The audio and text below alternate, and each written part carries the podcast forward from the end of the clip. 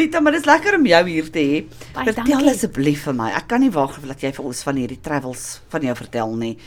Jou eerste, maar eerste keer wat jy oor see gegaan het. Jy het vir my genoem die Kontiki toer. Ja. Vandag se jong mense weet nie wat is 'n Kontiki toer nie. In daardie jare ehm um, was dit van 18 tot 35. Hmm. Ouer as 35 kon nie meegedoen het op so 'n toer nie. So ehm um, maar dit is uitstekend gereël. Jy betaal net jou fooie en alles uh is betaal. Al die besienswaardighede is betaal. Jou toegangskaartjies na die museums, na die kathedrale, ehm um, vertonings in die aande, alles is betaal. So jou tas word letterlik by jou kamer deur, jou hotelkamer deur afge uh lewer. Ja, dis Neergesit, so jy doen net mooi niks. Dis lekker. Al wat jy moet doen is geniet jouself en neem foto's. Dis fantasties. Dit is lekker. So ja, Nou waarheen was daai eerste toer? daardie eerste toer was nou deur sewe lande. Ehm um, ons het begin in Londen en uh van daar af is ons toe met die bus Dover toe. Met die ferry oor na Frankryk toe en ehm um, in Frankryk het ons natuurlik Parys gesien mm. en ek was so bevoorreg om die Eiffeltoring mm. daai jaar te sien met sy 100ste bestaanjaar. Wow. En ehm um, die hele Eiffeltoring het ehm um, 'n syfer 100 gehad van die top tot by die voet en end Okay. met liggies Oh. en dit in die aande Ja. so pragtige vonkel en dat hulle elke aand vuurwerk vertonings daar gehad. So dit was. Mooi wees. dit was ongelooflik. En om Parys in die aand te sien is dit is 'n fietjie land. Kan jy 'n bietjie. Frans praat? Ja. Wat kan jy sê? Ehm um, Natuurlik bonjour. Ehm um, merci. Je t'aime. Ja, ek het jou lief, daai ene ken ons. Ek dink ons almal het daai in ons Ja. ja. skool al geleer. Ja, ja. Nee, dit is maar al wat ek kan praat, hoor. So jy kan jy ten minste self help as jy daar is. Dis reg. Maar dis die belangrikste. Dis soos wanneer jy Suid-Afrika toe kom, solank jy kan sê asseblief en dankie. Ja. Presies, presies. Ja. Nee, ek maak gewoonlik 'n punt daarvan dat as ek oor see gaan dan kyk ek op internet wat is die belangrikste woorde dat ek Ja. dit kan leer en om darm vir die mense die locals daar aan die kant te kan sê goeiemôre en dankie. Ja. Maar gewoonlik leer die toergids dit ook vir jou as jy nou in 'n toer gaan. Ja. Maar ehm um, na mate ek nou meer gekonfyt geraak het met my travelings, mm -hmm. het ek toe besluit nee, ek uh verkies dit eintlik om o- alleen te gaan. Mm. Want jy het meer tyd vir jouself mm -hmm. by koffiewinkeltjies waar jy net wil lekker sit en ontspan Ja, en die nie- mense kyk. Jy's nie En- ged- gedruk vir tyd om nou moet ons Ja. ja. gaan eet en na dit moet ons op die bus klim en nou gaan ons ry en Ja. ja. ons kom daar aan en dan kan jy niks behoorlik sien nie want alles is so tydgedrewe. Absoluut. Want die die busbestuurder sal vir jou sê jy het nou 10 minute se stop hierso en Ja. jy moet nou foto's neem en jy wil graag nog na die souvenirs kyk in die winkeltjies en jy wil Jy probeer nog daai ou verstaan om die geld te, te kan Ja, ja, tel want jy nog. kan word nou eers nog terug na rand toe seker. Presies. Ja. Presies. Ja. So ehm um, ek en my vriendin Susan Swart het toe op die ou einde besluit, nee, ja, hierdie georganiseerde toere is nou nie meer vir ons nie. Mm -hmm. So ons is nou ons lees op op die internet wat daar is om te sien en ons doen 'n baie goeie beplanning vooraf en ehm um, dan is ons op die vliegtuig en ons gaan kyk wat ons graag wil kyk. En ons het vir ons so 'n dagboek uitgewerk Aha. En 'n hele program. Dan sal ons nou dag 1 dit en dit en dit gaan kyk, volgende dag weer dit en dit en dit. So ja, en so mis ons niks en niemand van ons voel ooit gejaag nie. Nou na daai Kontiki toer het jy witte brood gaan hou. Ja, ek het vir my man Waar was dit? Ek het vir my man gesê ons moet darm 'n eiland toer hê. Ehm um, ons kan eerder 'n bietjie sny op die huweliksseremonie. Mm. Want die mense Ja. die men, die mense skinder altyd van die kos. Natuurlik. Ja, wat? ja. Dat hulle maar Maar skinder. dat dat ons 'n lekker witte brood gaan hou. So ons Ja. was toe Mauritius toe. Mm. Pragtig. O, oh, die natuur skoon. Is Daai blou blou water. Die mense is baie arm daar, maar ehm Jou kusgebied is die ryk gedeelte. ja, maar pragtige pragtige wonderlike mense Mm. en daar's geen misdaad nie. Ja. Oh, dis fantasties. Ja, nee, jy O, Dis Jy ry met interessant. jou kar se deure oop, jy slaap met jou deure en vensters oop. Regtig. Ja. Dis interessant. Dis Waar in interessant. Mauritius was jy? Kan jy onthou? Ehm um, ons was in die suide gedeel in die suidelike gedeelte van Mauritius wat hulle noem La Croix de Sud. Aha. Uh dit is omtrent so 'n kwartier se ry vanaf die lughawe. Mm, mm. En ehm um, by die eerste dag het ek en my man so verbrand dat ons so skrewe gelyk het. Toe kon ons nou nie verder by die see spandeer en langs die swembad nie. Ja. En toe was ons verplig geweest om 'n taxi drywer te kry om vir ons rond te neem op die eiland. Mm. En ek sien vandag dit eintlik as 'n bestuuring dat ons so verbrand het. Mm. Want anders sou ons nie die hele eiland gesien het nie. Weet jy, Ja. maar, maar jy praat so, ons het ons was in 1986 Mauritius toe. Toe ons terugkom te vertel ons vir die mense alles wat aangaan in Mauritius. Dis hulle maar, hoekom het ons nooit daai goed gesien nie? Want hulle het nie die moeite gedoen het. Hulle het baie mense dink jy gaan Mauritius toe en jy gaan die hele dag op die strand. Nee. Nee, ons was Port Louis toe. Ons het op na die botaniese tuin toe gegaan. Ons het dieselfde op 'n bootjie gedoen. daar na een of ander gedeelte toe gegaan wat nog lyk soos toe met die Franse revolusie. Ons het soveel dinge gedoen. Ja. En die suikerplantasies. Ja. So ja, nee, daar's baie om te sien en ons het die Helderberg monument besoek waar hulle jy weet in loodreg waar hulle gesien het waar die Helderberg geval het. Die vier ehm um, tong wat nou in die see beland het. Mhm. Ehm um, maar hulle het mos nou in elk geval niks ehm uh, kon opgespoor Ja, het nie. ja. Maar at least het hulle dan die monument gebou vir die mense wat omgekom het in daai vliegramp. Mm -mm. En dit is nog hartseer om dit te sien. Ja. So ja. Ek onthou toe ons daar was, nou vra my ma vir een van die locals ook daar, waar's Klap Met? Want kyk Klap Met was groot daai jare, was Sol Kastner se plek, né? Hy sê van nee, as ons daar kyk, dan sien ons so Klap Met, dis my ma dan, soos daar maar nou kyk kan van Mauritius. Dit was Ja. ja. op by die elite. Ja. Ja. Nou ons hotel was ook nie ver van Latoos Rock af nie. Ek ons het 'n daar ons het daar gebly, Ja, ja, Latrus Rock, wat ja. wat 'n hotel was wat aan hom behoort het, mm. maar hy het dit toe agterna verkoop. Ja, ek moet julle net gou hierheen vertel nou soos daar. Kyk, my pa gaan gaan nie aan verby wat hy nie 'n aartappel eet nie. Hm. Die maak van pasta, dan soek hy 'n aartappel by, né? En ons eet hierdie aand daarso en um skep lekker buffet, skep op en my pa sê vir my, "Jesus, julle is almal suinig met hulle aartappels." en hier draai die ouetjie my sê, "Oom, wil jy nog hê?" Ja. Dis 'n Suid-Afrikaanse ouetjie wat Mens moet wil jy nog baie baie Ja. versigtig wees. Mm, En Ja. en my pa was daar ook um gekroon as Mr Mauritius. Oh, nice. Hmm, maar sal nie nice. vir hulle vertel wat alles gedoen het nie. Ek kan nou net dink. Dis amper soos wat what happens in Vegas stays in Vegas. Ja. Ja, ja. Nou, dis presies wat nou daar in Mauritius gebeur het. Yes. Ja. Maar maar dis 'n pragtige eiland. Dit O, is oh, dit is beautiful. Ja. En ehm um, ons het daai uh Seven Colored Sands, Mm. daai Mountain of the Seven Colored Sands besoek. ek het nog 'n botteltjie van daai sand wat ek teruggebring het. Die Black River Gorges uh met die watervalle. Oh, ja. Oeg, dis mooi. Franswa, daar is massiewe by die botaniese tuin. Massiewe waterlelies wat ewer jy dit wil noem, Ja. né? Yes. Jy kan op hulle loop. My mond hang eintlik oop die goed wat jy nou vertel hierso. Ja. Ek sal definitief daartoe moet gaan. weet jy dit die die stamme van daardie waterlelies is so sterk dat 'n klein kind van 3 jaar op daardie blare kan, Kan staan. sit, Regtig. Dis interessant. Mm. Sure.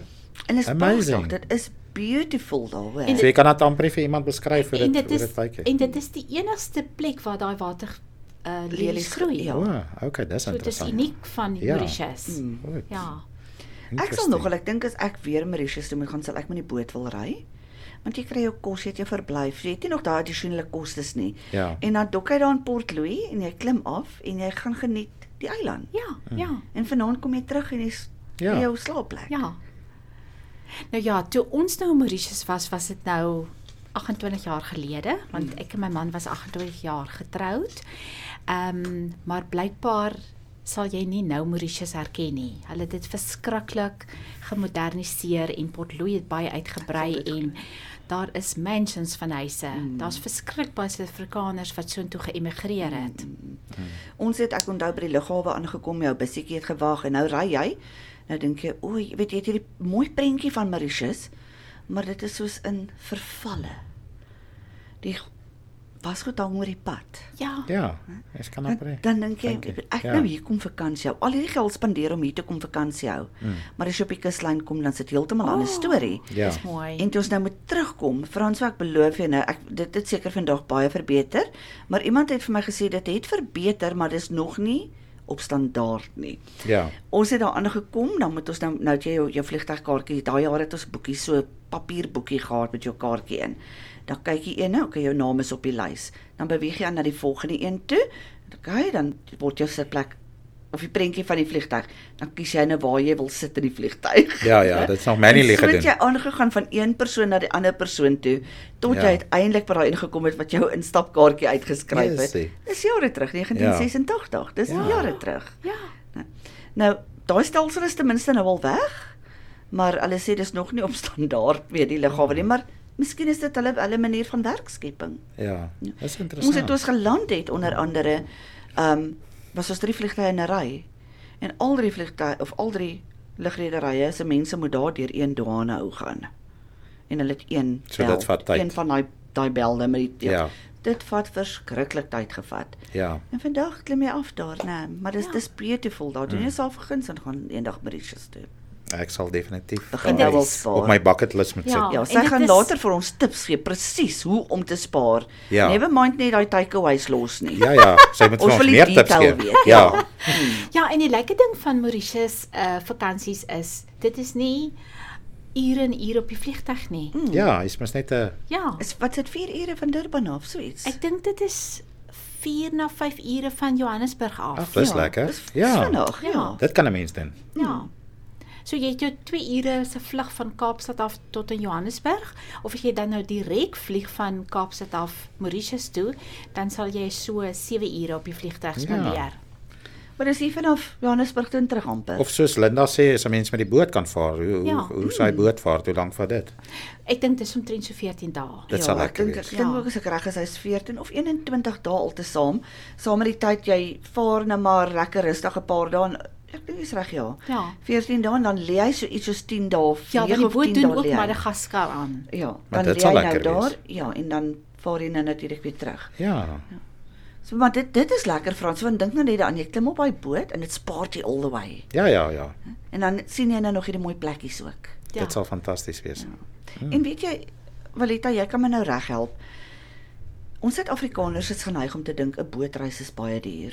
Nee, dit is nie. Dit, dit as jy nie. as jy in berekening bring wat jy alles kry op die boot. ja, Dit is 3 maaltye plus nog jou meer eintlik. al al jou koffies en tees. nee. O, en teetye, Dis interessant. midnight buffets. Korrek. Hm. Ja. Jou verblyf. Frans, waar jy staan op, jy gaan shower, jy los hy bed net so, jy shower, jy laat daai handdoek is nou nie, dit is so jy kan dit doen. Ja. Ehm um, jy laat daai daai handdoek net daar val en as jy terugkom, na jy- alles opgeruim. Alles opgeruim netjies. Vanaand is jou bed vir jou oopgemaak ewen. Yes, dit is Ja. interessant. So So, dis lekker. Dis Jy klim van jy daai boot nie, af. jy hoef niks te doen nie. Nee, jy Nee. klim van daai boot af en dan dink jy, "O, oh, jene, kan hierdie mense nie net leer wat is diens nie." Ja, ja. Ja. Wow, dis En die interessant. mense is so vriendelik op daai bote. Ja. Niks is vir hulle ooit te veel nie. En ehm um, as jy vir hulle dankie sê, want die meeste van daai mense wat op die bote werk is van arm lande, Ja. soos Filippyne en ehm um, van die van Indië byvoorbeeld, Yes. daai ehm um, Indiese eilande mm -hmm. en so voort. So hulle is so so wel opgevoed en hulle is so dankbaar, Dankbaar, vir ja. daardie werk wat hulle het. So as jy vir hulle dankie sê, dan bedank hulle amper vir jou meer as wat jy jy vir hulle dankie sê. Ja, dit is dit is Ja. amazing. Ja. Is amazing. Hier by ons, ek sê altyd as iemand wil gaan bootry, al gaan ry van Durban af Kaap toe of Kaap toe Durban toe, maak nie saak nie. Betaal jou deposito toe. As jy dan nou nie die wilskrag het om te spaar nie, betaal jou deposito toe. Want dit dit is nie so vreeslik duur nie hmm. en betaal dit elke maand. Want Ja. jy het 60 dae voor jou vertrekdatum met jou hele ding klaar betaal wees. So as jy nou besluit jy wil volgende jaar November gaan, betaal jou deposito toe en dan betaal jy in plaas van spaar elke maand. En daar's nie 'n vaste bedrag wat jy hoef te betaal nie. Dis die Jy lekker betaal ding. soos jy kan betaal. Solank jy hom klaar betaal het 60 dae voor vertrek. Ja. Ja, dit is Gaan klim amazing. op daai boot en gaan gaan beleef nie. Ek dink ons moet sommer so iets doen as ons kan. Sommer so ons kan mos 'n lekker party gaan. sommer so lekker vir ons almal so. Julle weet mos vinnige leer nie vir my nie. Ja. Nou, Nou ja, kom ons doen dit. ja. Dan was jy in die verre ooste, Turkye. Hoe's Turkye? Ooh, dit is dit is 'n wonderlike land. Weereens die mense is so joviaal en vriendelik. Mm -hmm. En ehm um, ook maar arme mense, mm -hmm. maar ook baie baie ryk mense. So dit is 'n mengelmoes van mm. ekonomie. Is daar amper ook daai ek wil praat van 'n skeiding soos ons net maar hier sal praat afhangende van watter kant van die treinspoor jy bly. Ja. Ja. So daar is maar daardie skeiding ook daar. Maar ek het gevind die ryk Turke sal nie neerkyk op die arm Turke nie. Mm. Dit is een nasie. En vir jou as toerist behandel hulle absoluut, hulle dra vir jou op die hande. Mm -hmm. Ek en my vriendin het so deur die stalletjies gestap en hulle wil net hê jy moet eet. Mm. Ehm, Hulle kosse is mos Turkish baie. Turkish delight kom ons van Turkye af. Ooh, lekker. En hulle het hierdie ongelooflike Turkish delight wat allerlei geure is. Ooh, dit klink lekker. Ehm um, met vye in en Mm. cashew Sure. nuts en sovoorts en sovoorts. En die Lekker. bakke is so uitgestal met al hierdie Turkish delights. Dis amazing. Weet jy, hulle gooi hompe en hompe in jou hande. Jy kan nie proe. alles eet nie om te proe. Sure. En ek en my vriendin het eintlik nooit nodig gehad om kos te koop nie want ons was in die aande versadig van, al al die proe, proe. van al die proe. Ja. Ja. En kom jy in 'n winkeltjie Ja. Ag, weet jy, hulle is so bly as jy hulle winkeltjies instap.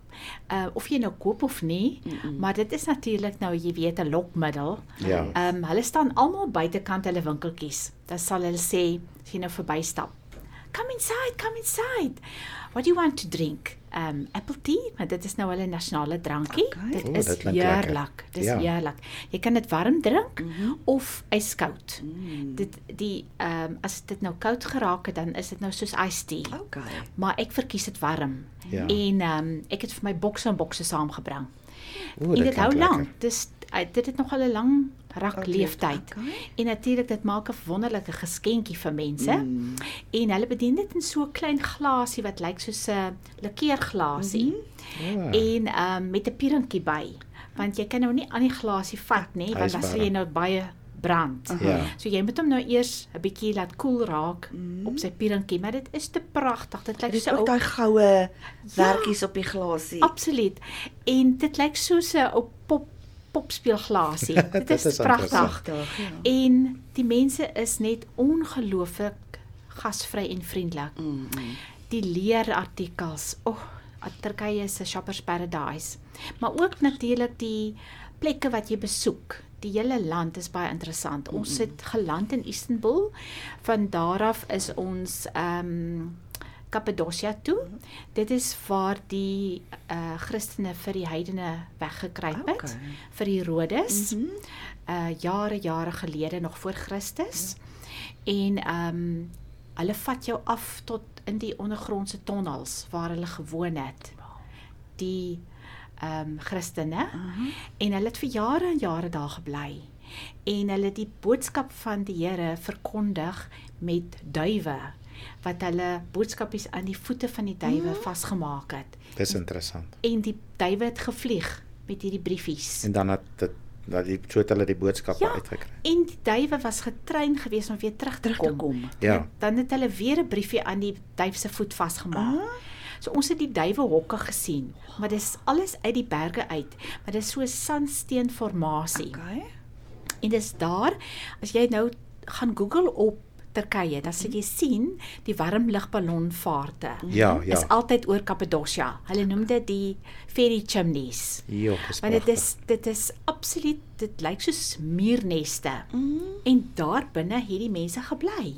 Was jy in een van daai lugballonne? Ongelukkig nie. Maar ek het wel 'n warm lugballonvaart gehad. Um in Slovenië oor die mere. O. Oh. Dit was amazing. Weet jy, jy dit voel regtig vir asof jy 'n arend is wat sweef. Mm, mm, mm. En jy het sweef oor die mere en jy hoor die perde rinnik en die skapies blær en daar ver hoor jy by plasies daar blaf 'n hond. Dis so jy hoor baie ver al Ja, is jy so hoog. Dit is dit is heeltemal anders as wat jy nou uh vanuit 'n vliegtuig se venster uit afkyk onder toe, mm -mm. want jy's nou in die oopte. Ja, jy het, Ja. ja. heeltemal 'n view, jy het 'n Ja. ja. 90 degree view. Presies, presies. Rusland. Is dit Oh. oh. regtig so koud daar? Dis baie baie koud, maar ons het gegaan toe dit begin somer raak. Die beste tyd om Rusland te besoek is rondom Mei. Ehm um, ja, Mei, April. Mm -hmm. Junie begin dit al baie warm raak. Jy sal my nie glo nie, mm. Moskou. Die sweet het ons afgetap. Want toe begin dit nou nader raak aan uh die somertyd. Mm. En die sweet het ons afgetap in Moskou. Maar as jy nou kyk na die wêreldkaart, Moskou lê bietjie baie laer as wat St Petersburg ja. Byvoorbeeld lê. So ons het eers gevlieg St Petersburg toe mm en daar het ons op die boot geklim en begin vaar op die Volga. Okay. En die Volga split in mere, mm -hmm. dan lyk dit asof jy op die see is. Dis unbelievable met die eilandjies in die mere. En dan raak die rivier weer nou mm -hmm. en dan sien jy nou op die kante van die rivierbanke mm -hmm. hoe woon die mense. Ja. En hulle waai vir jou as die Ja. bote verbykom. Ja. En dan natuurlik gaan jy deur hordes en hordes van hierdie duike wat hulle die water so inpomp om die vlak van die water gelyk te kry. ja, ek het al daai gesien, ja. En die ingenieurswerk wat daarin verbonde was. Jy jy kan dit nie glo nie dat daardie massiewe boot lê op 'n onderse watervlak. Is amper soos 'n uh, huisbak. Korrek. En dan dan pomp hulle nou die, hmm. dan pomp hulle nou die water totdat Aha. dit nou level is en dan vaar die boot nou weer verder. Ja. En dit vat omtrent so 'n halfuur. Ja, so wat sê iets wat verskriklik dan het al daai water daarin gespuit. Ja. En dan gaan daardie groot yster hekke, sal ek maar sê. Oop, ja, en dan Gaan gaan, dit nou oop? verder nou. So dit is net amazing om daai ingenieurswerk te sien. Maar weet ons het hierdie prentjie want as jy dink aan Rusland dan dink jy aan Sneeu. aan sneeu, Ja. daai dik Koud. pelsbaadjies en die Ja. ou met die pelshoed en want dis wat ons in die movies sien. Ja, ja. Ja. En as ons iets ooit van Rusland op die nuus sien, is dit wat jy sien. Ja. Ja. Hy is so warm aangetrek dat 'n mens kan nie dink dat jy warm kry daar nie. Ja. Ons het natuurlik ehm um, van St Petersburg af vaar jy nou en dan gaan jy nou al hierdie klein dorpies aan en dis ook soos 'n gewone groot passasiersboot. Ehm um, in die nag terwyl jy nou slaap, vaar die boot en môreoggend is jy weer in 'n ander plekkie. My, En ehm um, dit is nou weer 'n ander vriendin van my wat ook 'n reisvriendin van my is van Port Elizabeth. Ehm um, ons is sulke groot vriendinne dat ons vir mekaar sê sis. Ja. dis lekker. Want ons is regtig sissie vriendinne. ja. Ja. En ehm um, die een oggend, ons is toe nou op pad na Kitsi Eiland toe. Mm. Jy spel dit K I T Z Y, Kitsi. Dit is 'n openlug museum. Uh -huh. En die interessantheid daarvan is, daar's 'n kerk op daardie op daardie eiland gebou wat een man gebou het. En dit het hom 5 jaar geneem om daardie kerk te bou. Ja. Ehm um, en hy het nie een spyker gebruik nie, net met voë en het birchwood mm. gebruik om die kerk mee te bou. Sjoe. Dis fantasties. Net sy ehm um, byl mm -hmm. en bytel het hy gebruik om hierdie kerk mee te bou. Ja. Maar die mense van die eiland het vir hom uitgelag. Mm. Wat is hy besig om te bou? Omtrent soos Noag se ark. So hulle het nie geweet nie. Nee, Ja. nee, maar, maar kyk, kom ons praat dan maar kerke en goed was verbode. Ja. O, Ek weet nie of dit nou nog so erg is Nou nie. hierdie man het die boodskap gekry van God, bou 'n kerk. En die mense het vir hom uitgelag. ja. Ehm um, dit is natuurlik nou wat die toergids nou vir ons vertel het. So ek vertel dit nou uit die toergids se mond uit. Ehm um, so die mense van die eiland het vir hom uitgelag en vir hom gesê, "Wat is jy besig om te doen?" Hy sê, "Maar ek bou huis van God." Mm. En waar die woord van die Here gaan verkondig word. En hulle was almal heidene Ja. en hulle wou hom nie geglo het nie. En ehm um, hy het gebou en gebou en gebou. Pragtige kerk met hierdie kuipe. Ehm um, jy weet daai tipiese Russiese styl met daai ronde effek het Ja. van die dakke ensovoorts. Hulle noem dit mos die onion domes. Ja. En ehm um, toe het al die mense van die eiland blind geraak. O, Vader. God het hulle gestraf, Gestraf. en vir hulle blind gemaak. En toe sê hy as julle julle harte vir die Here gee, dan sal julle kan sien. Mhm. En hulle wou hom nog steeds nie geglo het nie. Maar éventueel het die een na die ander tot bekering gekom en hulle kon weer Weer sien. sien. Mm. En ehm um, hy het vir homself beloof daar gaan nooit weer 'n kerk wees soos wat daardie kerk is wat hy gebou het nie. Mm. En hy het sy bytel en sy byl in die see gegooi. Nee. So dit is 'n groot groot toeriste attraksie. Maar Ja. jy praat nou so van die verhoede. Toe ek en my vriendin daar aankom, toe sê ek vir haar vandag is die dag wat ons gaan verklim. Weet jy die stukke ehm um, ys het Mm. op daai meer gedryf. Wat? So jy kry dele van Rusland wat dit verskriklik koud is Mhm. en dan kry jy weer dele wat dit weer baie warm is. Dis interessant. Soos as jy nou in Moskou kom dan tap die sweet jou af. Mense sal dit nooit kan Ja. gedink het soos Nou, jy ook sê. Ja, nou nou die prentjie wat ek in my kop het van Rusland oor die algemeen. Val grys. Ja. Nee, allermins. Dit is die mooiste mooiste landskappe Mm. en dis groen groen groen. Jy kan nou dink ehm um, nou het al die sneeu gesmeld Mm. en ehm um, al die pragtige natuurskoon, die Mm. grasse en blomme kom nou uit. Mm. Dit is groen waar jy kyk en die ongelooflikste woude. Wat se kos kry jy daar? O die tipiese goulash Mm. en dan die ehm um, bush wat die beetsop is, Mm, dit klink interessant. maar hulle het ook ehm um, nogal baie westerse kos. Okay. Ja, soos jy sal breedies kry en ehm um, byvoorbeeld dit hoendersnitzel Hmm. en slaaie, maar hulle het ongelooflike gebak, lekkernye en brode. Mm. Baie lekker. Lekker. Wat se souvenirs kan jy daar koop? Of kan jy net hoetjies koop vir hoetjies? Nee, nee, nee, ja. nee. Die die matroeska dolls is natuurlik ons algemeen. Wat is Daai dit? die groot pop O, wat jy so oopdraai O ja, daai met die poppie klein poppies, Ja. ja, nog 'n ek poppie, nog 'n poppie, nog 'n is poppie, mal poppie. Eventually nie meer 'n poppie is Ja. nie. Ja. ek is mal oor dit. En ehm um, dit simboliseer voorspoed, geluk en vooruitgang Ja. en vrugbaarheid. So Ja. Ehm um, hoe meer poppies daar uit daai groot pop uitkom, Mm. ehm um, hoe meer lak sal ek maar sê is daardie poppie. Maar dit is ongelooflik om te sien hoe maak hulle daai poppe. Ons het gaan kyk hoe maak hulle die Okay. poppe. En die vrouens sit letterlik vir ure met hulle klein kwassies en besig om daardie poppe te verf. En daai poppe het die meeste details. Van die poppe uh simboliseer die hele veeverhaaltjie. As jy byvoorbeeld nou sneeuwwitjie oopmaak, dan kom nou die sewe dwergies uit. Nee. dis Of jy- nice. Ehm um, sien die pop van Cinderella, Mm. Ja. dan kom daar 'n pop uit wat lyk soos 'n koets ensovoorts. Ons ken mos nou al hierdie veeverhaaltjies. Ja. Maar nou Ja. die meeste van die poppe is mos nou maar, jy weet, die groot pop Mm. met die kindertjies. Dis wat ek gesien het, ja. wat wat almal dieselfde rokkies aan het. Mm. Maar dit is ongelooflik die kuns wat daarin verbonde detail. is. Dis So ja, so behalwe die matroeska poppe kan jy natuurlik furs koop, Mm. maar dit is duur, Mhm. baie baie duur. Ehm ek praat nou van so 80000 Vodka? na 100000 rand in ons geld. Vodka, vodka is algemeen wat jy kan koop en hulle het verskillende geure vodka. Is nie net die vodka wat ons hier in Suid-Afrika ken Ja. wat Ja. wit deurskynend is soos water nie. Hulle het verskillende geure. Cherry, blueberry, granaat, heuning ensovoorts.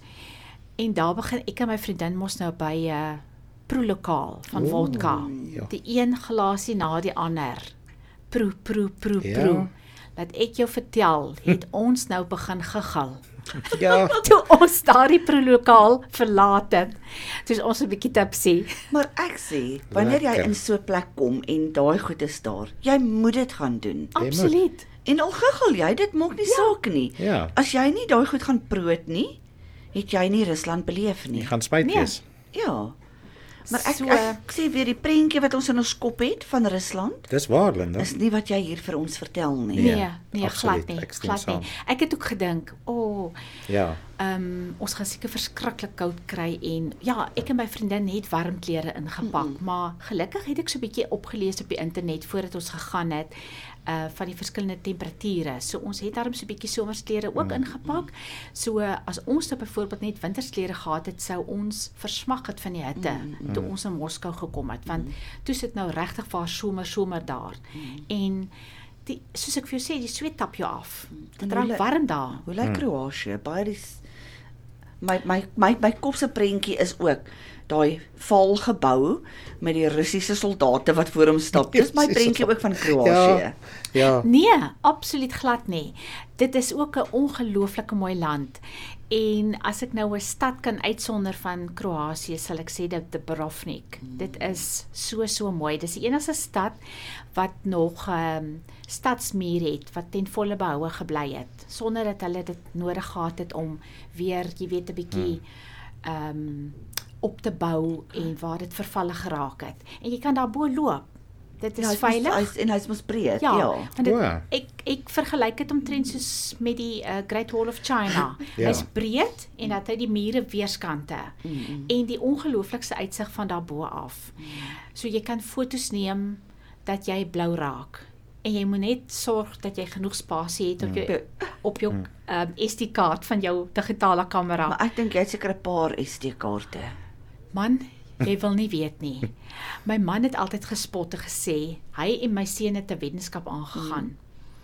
Mamma gaan terugkom met 1000 fotos. Dan sê Ja. my seun: "Nee, pappa. Ehm um, kom ons maak dit 1500." En as hulle vir my op die lughawe kom haal, dan vra hulle: "Hoeveel fotos het jy geneem?" Dan sê ek: "1480." Ja. So Daniel het altyd gewen. Ja, ja.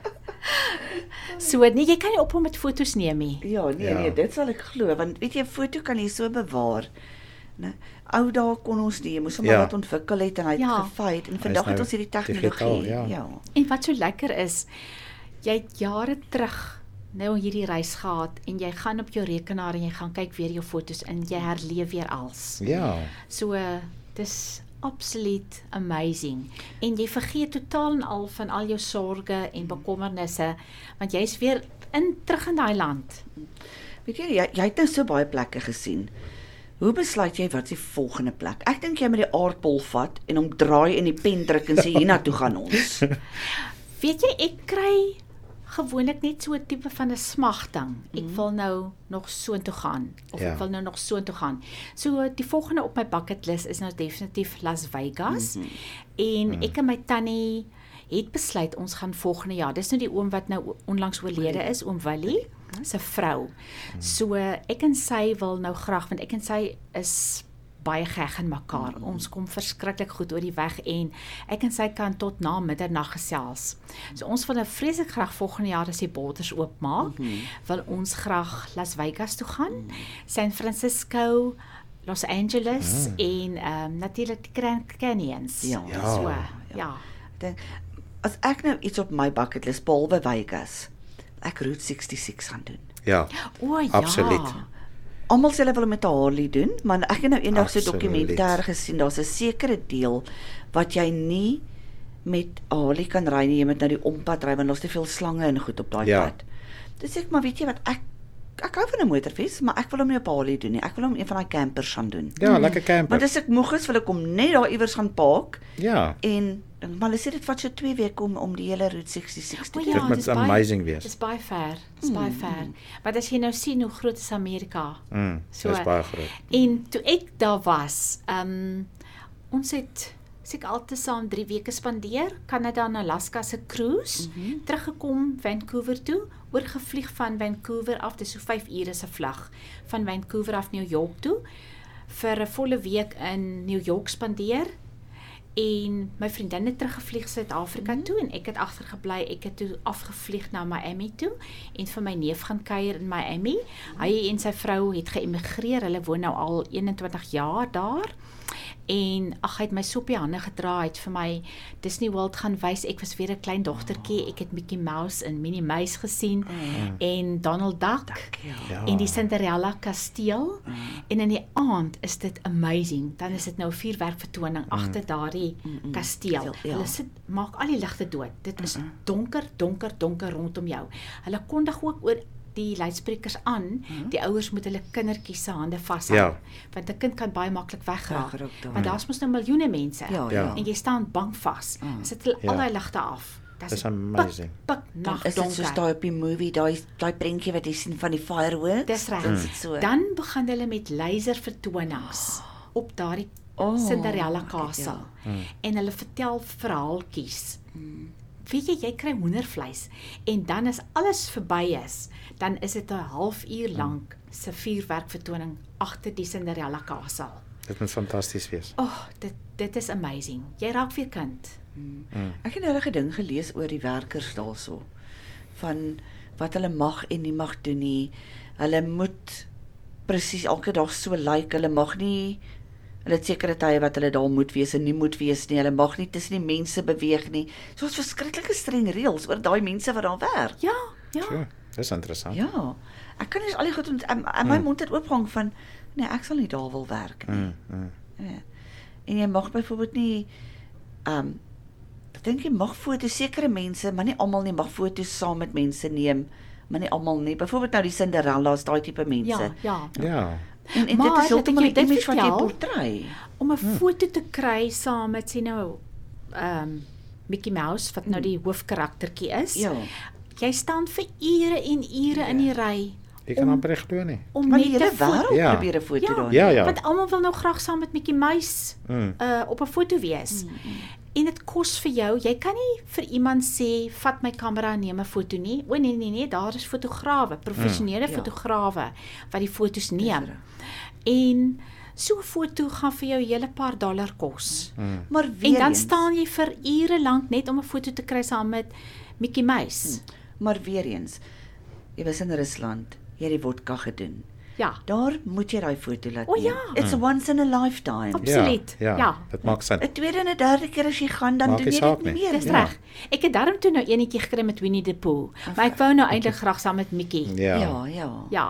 Want dit sal die ultimate gewees het, ou Mickey Mouse. Ja. Mickey Mouse en Minnie Minnie Mouse. Ja. Ja. Ja. Ai. En Frans, wat jy wat nou my motor oorge uh, sprei het. Ek moet dan vir die luisteraars vertel. Um ek het die mees amazingste persoon ontdek wat die pragtigste werk doen met spray painting. My kar lyk weer splinternuut. So um my ander motor sal jy nou sien, daar sit 'n mini muis op die O. passasierssitplek. Ja. Want ek moet iemand saam met my hê in die motor as ek alleen bestuur. En dan Nou, is sy nou by jou. Minnie is by my, sy sit op die passasierssitplek en sy kom van Disney World af. Ah, dis interessant. Dis wonderlik. nice. Ja. En, nou ja, dis dieselfde met ons karaktertjies hier binne. Mm. Pinocchio en daai groen poppie het haar naam gekry van Annabel Green. O, ek sien. Nou Pinocchio is nou mos nou 'n tipiese Italiaanse figuurtjie. Mm, Kom Pinocchio van daar af. Ek is nie seker nie, ek is nie 100% seker of hy daarvan afkom nie. Maar vanaand as ons nou hier sluit, dan sit hulle wat party hou hier binne. Ja, ja. Dan Okay. speel hulle die musiek tot môreoggend toe. Ek verstaan. Toy Story comes alive. Ja. Maar ons soek vir Heidi en ons soek Ja. nog al die karaktertjies. Ja, dit sal dit dat gaan ons nice hulle wees. hier kan invul en maatjies kan gee. Maar luister hierso, in daardie geval moet jy dit dan Praag toe gaan. Daar kry jy die ongelooflikste puppets. Dit is mos daai poppies wat so aan die toutjies en Ja. wat kan dans. Pinocchio is een van hulle. Dis Ja. reg. Ja, hy's net bietjie verrenneweer, maar hy is 'n puppet aan 'n Ja. Ja. Ja. So jy kry ehm al die karaktertjies. Mhm. Donald Duck, Ja. ehm Snow White, O. Oh. Mm. you name it. Oh. So, uh, ons gaan- gaan maar gaan maar Praag toe en dan gaan koop julle 'n paar puppets daar. Frans wat daar gaan ons bootreis. Nou moet ons Praag Ons toe moet gaan. praag dit. Ja. Ek O, is nie eens is- 100% seker waar dit is nie. Praag is die hoofstad van Czech Republic. Okay, ja, Ja. ek het al gehoor van dit, ja. So ja, ons wil graag ons studio een of ander tyd met al hierdie Mm. karaktertjies vul. En dan natuurlik van Praag af, dis 'n moet moet sien Mm. om van Praag af Budapest toe te gaan. En dis nie ver van mekaar af nie. Jy kan Ja. sommer met die trein ry. praat nou van die treinry. Paul het hier vir ons 'n boodskap gestuur toe ons gepraat het oor Route 66. Mhm.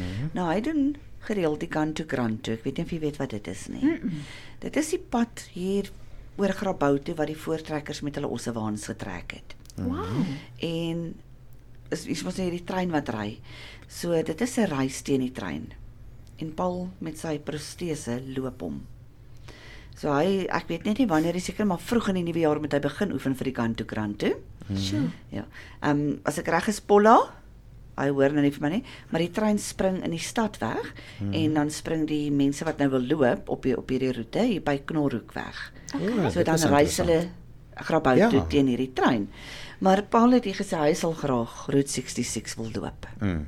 Wow. Om jou net bietjie te vertel, hy het 15000 km in die in die land gestap Ja. met sy protese om geld in te samel vir ander met wat protese gekort het. Wow. Ja. Ja. Dit is wonderlik. So kan jy imagine as ons daai man in die op Route 66 moet kyk. En Dit hier sit amazing ek. wees. Hier sit ek blakend gesond met albei my bene en ek kan nie eers sê ek het so ver geloop nie. Ja. En jy was al die hele Ja. wêreld deur. nee, Ja. dit is. Ja. Hy sê hy sit groot inspirasie vir ons, maar Ja. Hy is definitief. ek kan nogal ek kan hom nogal picture Route 66 loop. Ja. Dan wil ek ook vir jou sê dat ehm um, China is ook 'n ongelooflike land om te besoek. Ehm um, natuurlik as jy in China kom, moet jy die Forbidden City sien. Ehm um, dis 'n heeldag uitstappie en van daar moet jy buitekant Beijing gaan jy na ehm um, die Great Wall of China Ja. wat 5000 km strek oor die heuwels. Dis ver. My motto was of my doelwit was ek wil graag 5 km stap op die Great Wall of China. Ja. En ek het geoefen en geoefen hoor, ek het gestap. Mm. Maar omdat dit so geweldig steil is en oor die berge, Berge gaan, gaan ja. op 3 km toe kon ek nie verder nie, toe moes ek terugdraai. Mm. So dis vir my 'n ongelooflike, dis geen wonder dit staan bekend as een van die sewe wonders van die wêreld nie. Ja. Ja. Dis net vir my ongelooflik dat mense hande daardie ding gebou het, mm. daardie muur gebou het. En baie mense het natuurlik daar gesterf weens hongersnood en uitputting. Ja. Ehm um, van die mense het regtig waar so slawe daar gewerk. Mens kan eintlik nie dink dat ehm um, dat mense ander mense so gebruik om Ja, sekere ja, goed te doen nie. Ja. Dit Dit is kom maar tog nou maar terug op die ou dae se slawerny Dit is en maar dit dit, dit ja. is nog steeds daar. Mm, dit is Ja. nog altyd daar. Ja. En dan natuurlik om 'n lewendige panda te sien want ek is mal oor diere. Ja, dit moet En fantasties pandas wees. is my gunsteling dier. Mm. So ehm, dit was my groot droom om 'n lewendige panda te sien. So Mm. ons het so uitstappie gehad. Ehm um, jy kry addisionele uitstappies. Mhm. Ehm um, jy hoef dit nie te doen nie, maar ehm um, jy kan vooraf in Suid-Afrika besluit wat wil jy gaan doen okay. en dan bespreek jy dit Mhm. alreeds hier in Suid-Afrika. Maar China is byvoorbeeld 'n land wat jy nie op jou eie kan gaan doen nie, want omtrent 2% van die inwoners kan Engels praat. Oh, So, Ehm dit is um, so daar's 'n daar's 'n taal Mm. uh, Barrier, uh barrier. Aha. So ehm um, en al die geskrifte is in Chinese. So Mm. jy kan nie lees nie. Jy weet nie wat aangaan nie. Presies. Ek meen dis net krulletjies en draadjies. So jy weet nie watter trein om te vat, Mm. watter bus om te vat nie. Watter So kraan om oop te draai. Presies. Ja. So jy het 'n toergids nodig. Okay, so daar's 'n So, goeie tip. Ja. Goeie Ons, wenk. ons gaan weer 'n rekening of twee betaal en terugkom en ek graag jy jy moet vir ons vertel of lekker tips gee. Hoe die mense kan spaar, hoe hulle moet besluit waarheen hulle wil gaan, saam met wie hulle hierdie ding wil gaan aanpak, want ek dink nie jy kan net sommer jou eerste en jou beste vriendin vat nie. My persoonlike opinie, mm -hmm. want jy dink jy gaan 'n bolle wat daai mes saam met haar in China, maar sy is dalk nie een wat China toe wil gegaan het nie. Ja. Ja. Nee, dit kan 'n dit kan 'n uitraai op 'n fiasco hoor. Ja. So kom ons gaan betaal 'n rekening en as ons terugkom, dan gesels ons bietjie en dan luister jy lekker om hierdie tips te kry en Fransa, jy moet dan notas vat. Ja, ja, ek en jy beslis. moet gaan bootry en ons moet ek wil Rusland toe gaan. O, dis 'n moed. Ek wil soontoe gaan. Ja. Vergeet net van Vegas, ek wil Rusland toe Ons gaan. moet Rusland toe gaan, ja. Okay. En dan moet ons vir Paul kry En op ons gaan- Route 66. Ja, en ons gaan vodka drink. oh, baie. Praat die een wat altyd sê sy's 'n cheap date. Ja. nee. Sê, sê ek nou Ek ons weet nie of ek ja of nee moet sê nie. Gaan ons nou baie vodka drink ek en jy. Baie vodka. Maar gelukkig is klein glasies se al stil by 'n cheap date. Ja, nee, maar dit gaan okay Ja, wees. Ons gaan dit doen. Ons doen dit. Ont, onthou in Rusland drink hulle dit skoon. O, oh, So dis nie soos hier in Suid-Afrika wat ons 'n mix bygooi nie. 'n chaser het. hy. So Mm. wees maar versigtig. Wees maar versigtig. Ja, hy het 'n skop. Ja. Hmm. Okay, ons sal daai een eers moet gaan Google. Ons moet in die winter gaan.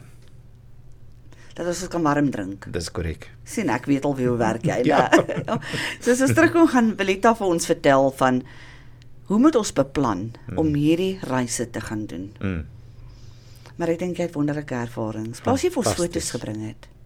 Ek moes eintlik. Mm. Ja. Ek het nou keer. net daaraan gedink nie. Definitief vir volgende Ons gaan keer. mekaar gereeld sien, ja. Ja. Maar ek kan altyd vir julle dit e-pos. Nee, nee, nee, ek dink jy gaan maar net agter die mikrofoon kom inskuif en jy gaan vir ons van al die wonders van die wêreld vertel. Never mind the seven wonders of the world. Goed, goed. So ons gaan daaroor gesels. So bly ingeskakel hier saam met François en myself net hier op die Dis die weekday Shuffle. shuffle show. Sy, ons betaal 'n rekening en as ons terugkom, dan gesels ons verder met julle. So hou daai pen en papier naby en jy kan selfs maar vir Tannie Google nader nader roep as jy nodig het. Bly ingeskakel. Ons gesels oor 'n minuut of twee weer met julle. Dan het ons dan steeds 'n studio gas, Welit. Welita, Welita. Ja. Ja, ja, ja. Ons gaan nou mooi begin sê. Ja. En 'n charm in hom sit. Dis 'n pragtige naam. Dit Baie is dankie. eintlik, Ja, Dis 'n pragtige ongewoond, naam. maar dit is baie baie dis mooi, baie ja. mooi. Baie dankie. En is eintlik so eenvoudig. Eenvoudig, ja. Ja. Welita. Mm. Laat my nou dink. sien as ek nou op hierdie ouderdom as kinders het ek daai naam gegee. Ja. Wow. Welita, ons het nou so lekker al saam met jou gereis hier deur die wêreld. Maar vertel gou vir ons. Ek en François wil nou gaan reis. Mhm. Watse travel tips het jy vir ons? Hoe moet ons begin beplan? Weereens, is dit letterlik die aardbol vat en die omdraai en 'n pen op hom druk en sê, "Jesus, ons gaan hiernatoe?" Of moet jy maar 'n droom hê om iewers heen te gaan? Hmm. Waar begin 'n mens om te beplan, weet jy wat ek wil iewers heen gaan? Nou, en hierdie hierdie tips is baie wyer net as waarheen gaan ek? Hmm. Hoe begin jy spaar vir dit? Hoe begin jy kyk wat se vliegtuigkaartjies is die goedkoopste? Wat se verblyf is daar? Hmm. Wat pak jy in? Ja, dit is nogal 'n mond vol wat Mm. jy nou daar sê. Ehm dit is fyn beplanning. Dit is regtig fyn beplanning en ehm jy moet weet wat daardie land bied. Ehm sê byvoorbeeld ehm sekere luisteraars sal nou van my verskil wat ook al baie gereis het, maar ehm ek was byvoorbeeld in Marokko mm -hmm. en in Egipte. Ek wil sien toe gaan. Marokko. Hoe wil jy? Ja, ek wil. Dink mooi. Okay. Maar maar dalk Okay. sal dalk sal jy daarvan hou. Dalk sal jy daarvan hou. Maybe maar the, the Moroccan food. I I think it was the Moroccan woman, but okay. maar jy moet jouself ehm um, jy ken jou eie self Ja. en jy weet wat is jou persoonlikheid. Ja. Ek is iemand wat ek wil nie voel asof ek tussen vuilheid beweeg nie. Mm. En ek wil mooi goed sien. Want ek het baie hard gespaar. Mm. En dis duur om oor see te gaan. Natuurlik, ja. So jy wil nie gaan kyk hoe arme mense is en ehm um, vlee wat om jou kop draai en jy moet mooi kyk waar jy loop of anders trap jy in 'n plas donkie. Ehm um, Ja. jy weet nie. So Marokko sal my nie weer sien nie. Al staan iemand met 'n gratis vlugkaartjie voor my okay. en sê gaan Marokko toe. Maar dis nou 'n goeie So ding. dis nie net dit 'n tip. Ek Ja. ek kraak nie nou vir Marokko af nie. Ja, en daar is iemand anderster wat dit gaan geniet. Ja, daar's 'n volgende Ja. persoon wat dit gaan geniet. Mm. Maar jy moet jouself inlewe, gaan ek daarvan hou? Ja. Sal ek van die land hou? Mm. Gaan lees op oor die land. Ehm um, wat bied die land? Is dit regtig 'n land wat ek wil sien mm. of gaan dit my net irriteer? Mm. En as jy eers daar is, mm. dan het jy die geld gespandeer. Ja. Jy's Ja. ver van Suid-Afrika af. Jy kan nie net weer spring op 'n vliegtuig en jy kom Terug. nie terug nie. Ja, ja. Jy's nou daar. Ja. En nou moet jy die beste van 'n sleg saak maak. Dis 'n goeie ding. Jy geniet nie elke oomblik nie. Mm, so jy moet 'n land kies wat jy elke oomblik van geniet. Ja. En jy kan nie genoeg kry daarvan nie. Mm. En as jy op daai vliegtuig klim en jy kom terug Suid-Afrika toe, moet jy dink, "Wow, ek sal weer wil kom en ek sal weer wil kom en ek sal weer wil kom." Ja. So beplan mooi na watter plek toe jy wil gaan. Lees op op internet. Ja. Daarvoor is daar internet. Ehm um, lees op wat bied die land en wat is die views ensovoorts. Jou hotelle. lees op oor die hotelle. Wat sê die gaste wat al daar was? Ja. Ehm um, as jy byvoorbeeld op booking.com gaan en moet om Vader se naam nie goedkoopste hotelle kies mm. net omdat dit goedkoop is nie. Mm. Ja, jy slaap net vir nag daar. Ehm um, baie mense daardie ehm um, redenasie, ja. ek slaap net vir nag daar, maar jy wil ook nie in 'n hotel bly waar die kokkerotte jou tone afvreet nie. Ja, ja, ja. Ja, jy, en dan jy kry dit. Ja. Jy kry dit. Jy kry aaklige aaklige vuil hotelle wat bitter goedkoop is in ons geld sê 300 400 rand 'n nag. Mm. Maar Dan moet jy weet. dan moet jy weet, Mm. jy gaan regtig vaar in 'n skrappie hotel ja. bly en in 'n in 'n aaklige deel van die stad. Ja, ja. Ehm um, kies jou hotel ehm um, wat naby besienswaardighede is mm. en naby 'n tramstasie is of naby 'n vir iets wat vir jou vervoer kan bied. presies. Ja. Uh die ondergrondse tonnels, mm. uh, die die die ondergrondse treine en sovoorts die tubes. Uh soos in Londen uh, waar hulle hoofsaaklik van tubes gebruik maak en in Parys en sovoorts. So ehm um, en ja, as jy naby toeriste attraksies hotel kan kry, dan kan jy sommer met jou voete loop. Okay. En dan spaar jy baie geld op ehm um, taxi fooie. Ah. Ja. En dan wat die spaar aanbetref, ehm um, jy besluit op 'n datum. Mm. Byvoorbeeld, ek en my tannie beplan nou om volgende jaar September Las Vegas te besoek mits die grense sal oop wees. Ja. So ek moet nou al besef. Ehm um, daar's minder as 'n jaar oor. Mm. Wat gaan die toer my kos? Ja. En deel dit deur die aantal maande wat mm. oor is tot September volgende jaar. Dis 'n goeie wenk. En dan Ja. ehm um, besef jy maar jy moet sê byvoorbeeld R3000 in 'n maand wegsit. Mm. Dit gaan jou vliegkaartjie wees, soveel gaan jou hotelkoste wees, soveel gaan jou sakgeld wees. Mm, mm. So beplan daarvolgens en hou by jou begroting. Moenie aan jou kitty raak mm -hmm. wat jy eenkant gesit het vir jou oorsese reis nie. Okay. Al sien jy nou die mooiste handsak mm. en die mooiste rok, Jy moet wag tot na die vakansie. los daai kitty geld uit. Mm -hmm. Ja. En soos ek gesê het, ehm um, hoe ek dit reg kry is ek werk self in my huis. Ek het nie 'n huishulp nie. Ek het nie 'n tuinman nie. Ek kry so af en toe 'n tuinman is dit nou regtig waar vir my te veel raak en so een keer 'n maand kry ek 'n huishulp wat vir my kom ry te was Ja. en sovoorts maar hoofsaaklik maak ek self my huis skoon en jy sal verbaas wees hoeveel geld spaar jy. Ja. En ek eet nie by die werk takeaways nie. Ek bring vir my 'n toebroodjie van die huis af. Hmm. Op 'n dag ehm um, spandeer jy gemiddeld R100 aan 'n toebroodjie en dan 'n koeldrank. So dis R500 in 'n week Ja. Ja. van maandag tot Vrydag. Ja. In 'n maand is dit ja, in 'n maand is dit R2000. Mm. Soos jy R2000 in 'n maand al spaar. klaar. R24000. Moenie in skuld lewe nie. Mm. So jou bonus wat jy kry met jou verjaarsdag hoef nie in te staan om skuld te betaal nie. ja. Jou bonus sit jy net so by by jou R24000 wat jy reeds gespaar het. Nou het jy R48000. So en jy het 'n bietjie rondgekrap op die internet en jy het goed jou huiswerk gedoen. Jy sien watter vliegkaartjies is beskikbaar en ehm um, maak gebruik van 'n betroubare reisagent. As jy werk deur 'n reisagent, moenie hierdie mense vat wat in die klein koerantjies adverteer nie. Ja, ja. Ja. Ehm um, ek wil 'n persoon se naam uitsonder. Ek hoop sy's ingeskakel. Ehm um, Flight Center Lizet Botus. Sy is fantasties. Fantasties. So luisteraars, as julle wil iemand hê wat vir julle julle tripie beplan, gaan asseblief op Flight Center en soek vir Lizet Botus op. Sy is by die George kantoor en sy maak nie foute nie. So ehm um, alles is agter mekaar. Jy klim op die vliegtyg en jy weet, alles is Dit gereël. is gereël, georganiseer en sy gaan so ver, sy weet presies wanneer die vliegtyg land daar aan die ander kant. En dan stuur sy vir jou WhatsApp. Het jy veilig daar aangekom? Wow. Dis fantasties. En sy vra dat jy vir haar foto's moet stuur want jou kamera kan iets Location. oorkom Mm. of jou selfoon kan gesteel word. Dan Ja. het sy En dan het sy die foto's wat sy weer vir jou terug WhatsApp. Dis fantasties. Dit is amazing. ja. Ja. Nee, daai vrou, Hats off to her. Mm. Ek maak van niemand anders gebruik nie, net sy. Lizette Botas. By Van Flight Flight Centre. Center. So jy kan op hulle webwerf aangaan Ja. en 'n agent kies. Yes, yes, jy kan.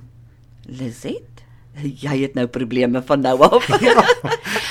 Sy gaan nou baie besig wees. Presies, ek kom sê sy het nou sy het nou groot probleme want haar naam is nou wêreldwyd uit. Ja, maar sy is fantasties. Maar dis wonderlik dat 'n mens so iemand het Ja. wat alles vir jou, jy weet, en sê dis wat ek en hulle wel ken die plekke. Mm. Want as hulle jou in 'n slegte plek ingeboek het, gaan hulle weet dis 'n slegte plek. Absoluut. So môre gaan sy nie vir my daarin boek nie. nee, nee, Presies. nee, nee. En dit is my ondervinding wat hulle ook daar gebring het om die Lisets ja. te wees wat hulle is vandag. Presies, Ja. presies. Dis fantasties. En en sy lewe vir haar werk. Hmm. Sy lewe absoluut vir haar werk. Soos wat julle twee lewe vir julle werk hier by die studio, so lewe sy vir haar werk. Sy sê sy kan soggens nie wag om te begin werk nie Hmm. en om die lewe van ander mense, hulle drome te bewaarheid. ja, Ja. Want 'n reis is 'n droom. absoluut. So ja. Nou ek staan ook elke oggend op en sê ag, ek het nie lus vir werk vandag nie. maar omdat dit menslik is, 'n mens staan maar op, maar ek het nog nooit eendag nie gesê ek is nie lus vir werk nie, omdat ek nie my werk geniet nie. Ja, ja. Ja. Ja. Dan die volgende tip, jou reisvriendin. Jy moet haar goed ken. Ja. Mm. Moenie sommer net met enige persoon gaan reis nie. Mm. Jy ken daai persoon se persoonlikheid nie. Mm. Daai persoon is dalk as jy self 'n baie netjiese persoon is mm. en jy wil graag jou gedeelte van die hotelkamer netjies hê en jy wil nie in iemand anders se vuil wasbak jou tande borsel nie. Ja. Moet dan nie sommer net saam met enige persoon gaan nie. Jou reisvriendinne ehm um, of jou travel partner moet eintlik 'n vriendin van jou wees wat jy baie goed ken. Ehm um, soos byvoorbeeld my van genoot, mm -hmm. Susan Swart, sy's ook baie netjies. So ek en sy kom goed oor die weg.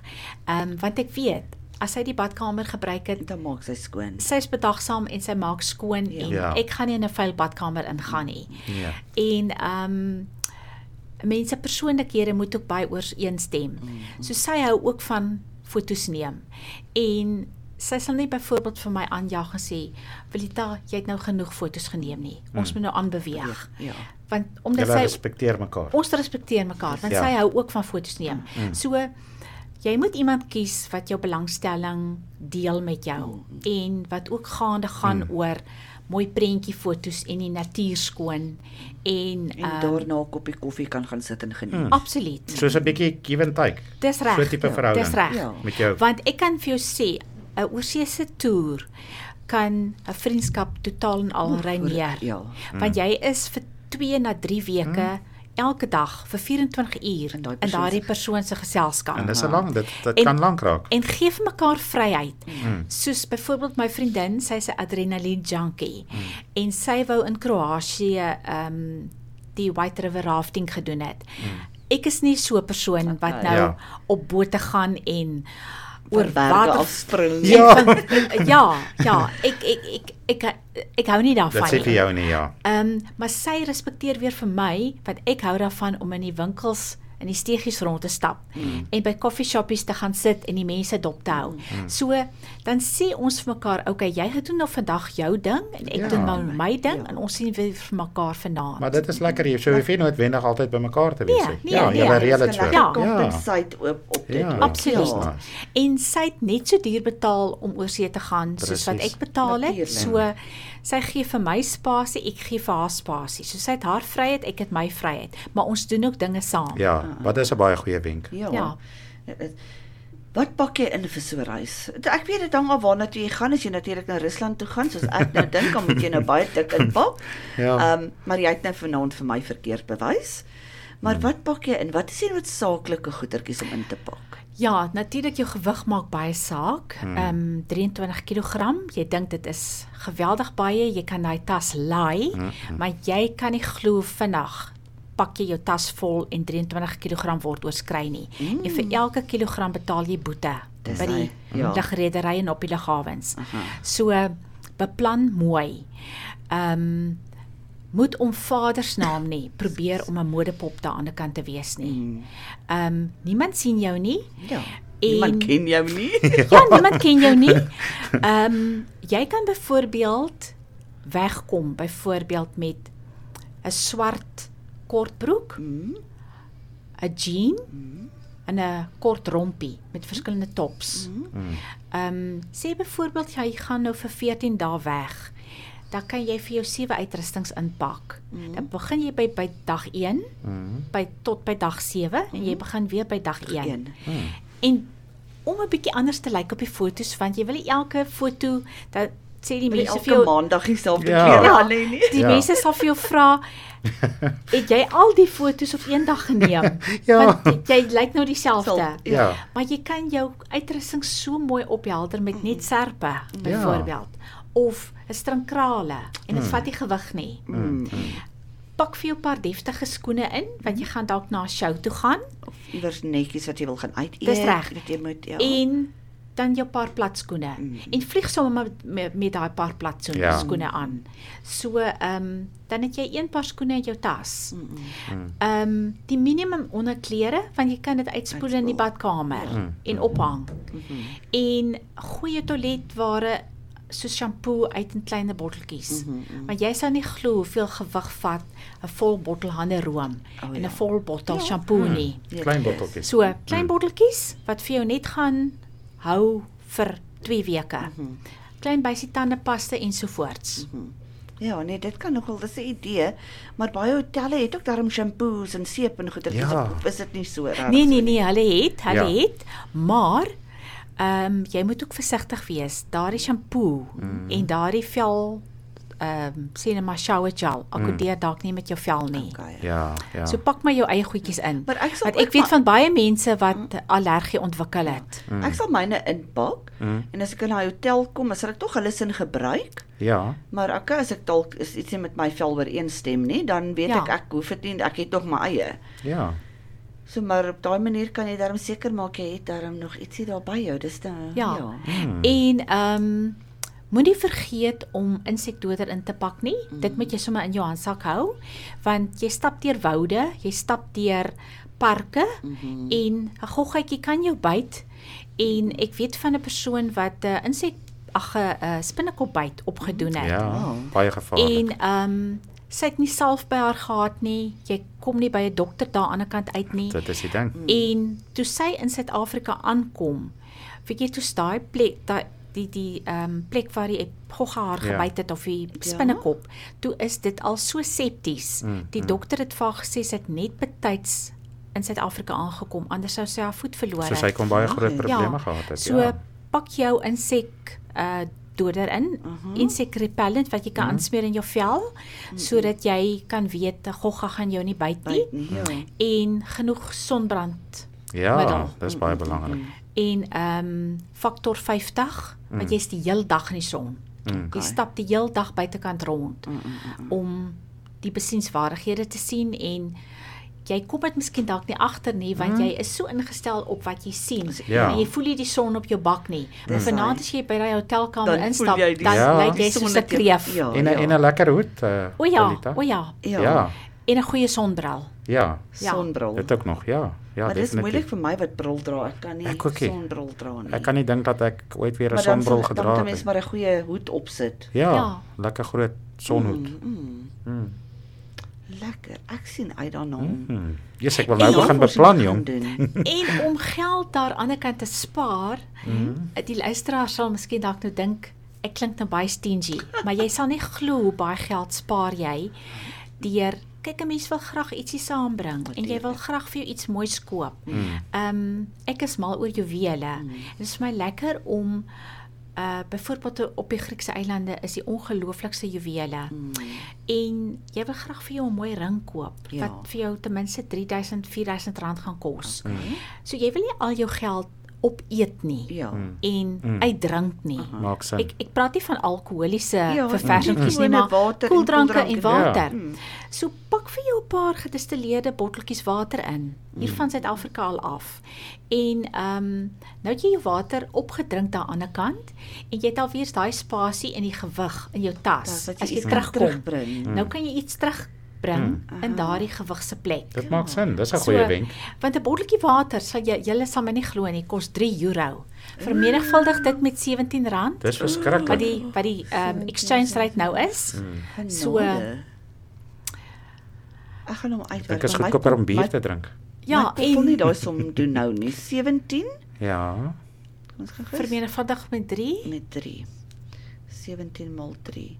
R51. Vir 'n Dis botteltjie water. Ja. 500 maal. Ja. Nou gaan werk dit uit oor 14 dae wat jy nou daar aan die kant is en jy gaan nie net een botteltjie water drink Nee. nie. Jy gaan ten minste twee botteltjies water drink. 14. So dis dis toe. baie geld 1428 rand net aan water. net aan water. So jy kan mos nou baie lekker Ja, geskenkies koop daarmee. absoluut.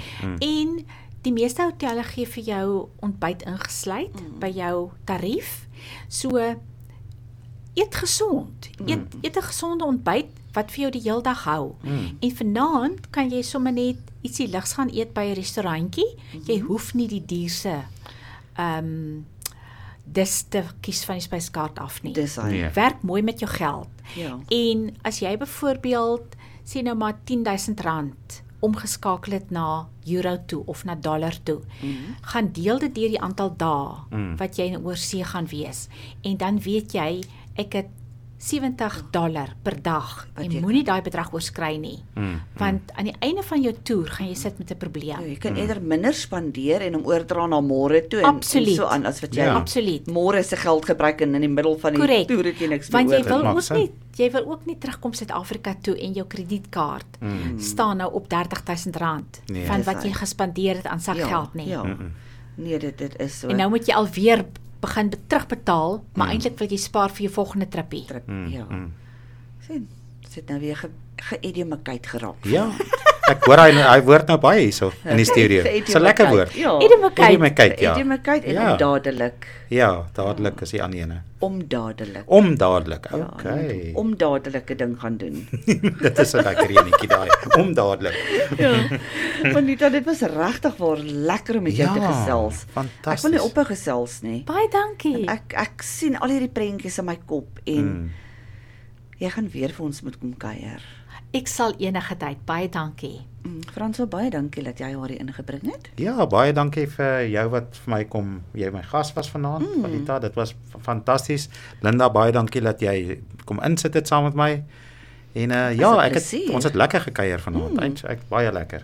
Dit is Baie ons het nou nie musiek gemaak nie, maar ons het op 'n ander manier geshuffle bietjie iets anders vanaand weer. Ja. Kyk, dit hoef mens nie altyd dieselfde te wees Nog nooit nie, nog Ja. nooit nie, want hier by Happening Radio we make things happen. En ons En doen dinge anders. Ons het weer anders gedoen en we made it happen. Absoluut. We make it happen. Ons Dis- maak dit gebeur. Sy- Nou ja, ons gaan vir um, ons gas groet.